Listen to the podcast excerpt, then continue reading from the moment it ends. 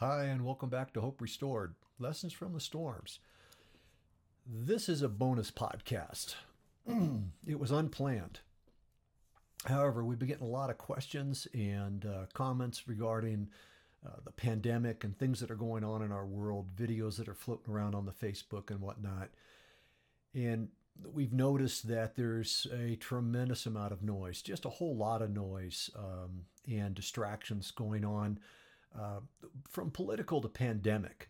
Uh, emotions are running extremely high on both sides of every argument, and there doesn't seem to be a middle ground anymore. Uh, and we are seeing the divide intensify. Excuse me. I fear that a lot of what we see and a lot of what I hear works into my own personal insecurities and potentially my paranoia uh, of conspiracy theories. However, that's not important. Here's what's important how do we respond? How do we respond to all of these things? I want to challenge and encourage you to stop and take a serious personal inventory and status check on your personal spiritual growth and position right now. Consider the reactions and noise around you. How do you react? Are your first thoughts, oh, you know, how do we respond in a biblical manner? What do we do that's honoring to God? Or are our first thoughts, I've got rights and privileges and I feel like, are we considering others in our response or are we focused on ourselves? My mask, oh, it makes me uncomfortable. It's hot and blah, blah, blah. Or my mask potentially protects someone else. And it sends the message I'm caring about somebody else.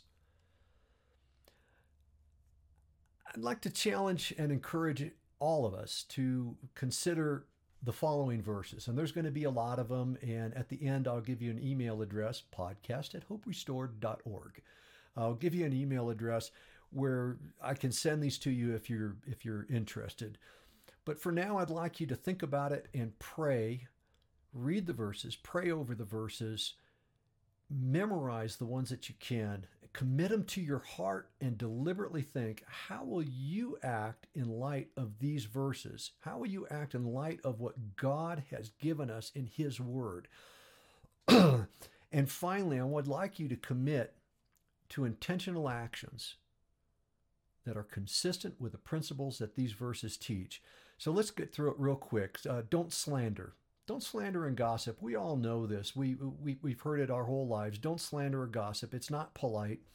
Uh, it's not glorifying to God. It's just a bad thing. But consider these verses. And these are just a few of the many in the Bible. Proverbs 16 28. Proverbs 18 8. Proverbs 20 19. Romans 129. 1 Timothy 5:13, 2 Corinthians 12:20, James 4:11, Ephesians 4:29, and Titus 3:2. Then I'd like you to think about what is our witness to to outsiders, to non-Christ followers. What's our witness? Uh, consider 1 Timothy 3 7, Colossians 4, 5 and 6. Then I'd like to talk about don't be distracted. And here's some verses to consider, and these are just a few of them. 1 Peter 5 8, Romans 12 2, Matthew 6 34, Mark 4 19, and Hebrews 12 2. I'd like to remind us that all of the noise and confusion feed to an overwhelming distraction on all else that's going on in life. Susan asked me the other day, what was on the news before the pandemic? I believe that distraction is one of the greatest tools of the enemy. The devil uses it to steal, kill, and destroy mankind. I believe this is the point where we have to, as Christians, as Christ followers, we need to acknowledge that there is one priority one priority The priority is not do you are you on the right or the left? Do you have the right answer? Is your opinion of any value? No, the, the, the one priority is the gospel of Jesus Christ. In this acknowledgement, we need to increase our resolve and make sure of our own personal salvation first. Then we need to deliberately think about the great gift and sacrifice. Wow, what a great gift and sacrifice that God has given us in calling us to a personal relationship with Himself. We need to, to be awestruck. We need to be awestruck by the glory and power and majesty of our God. We need to act from a, from a position of gratitude we need to deliberately think about the reality of eternity. All these things, well, they'll lead us to a greater and deeper prayer life. They'll lead us to a greater commitment to live intentionally focused on Jesus.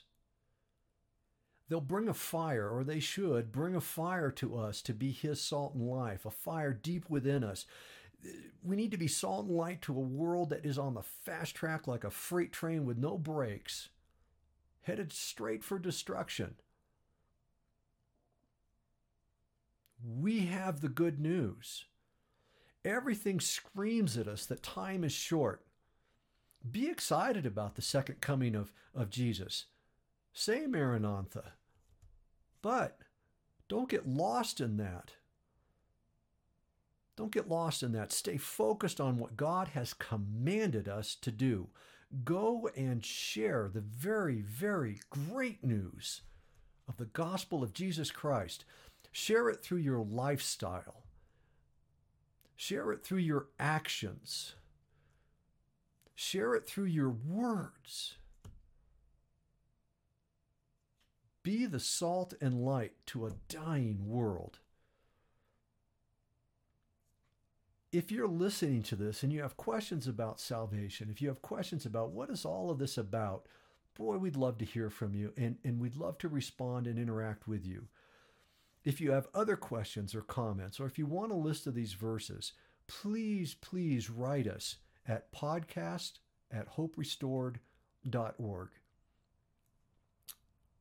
We appreciate you guys watching and listening on our podcast. We appreciate your subscriptions. Uh, we're excited to talk to you again next time. Thanks for being there. Blessings to all of you.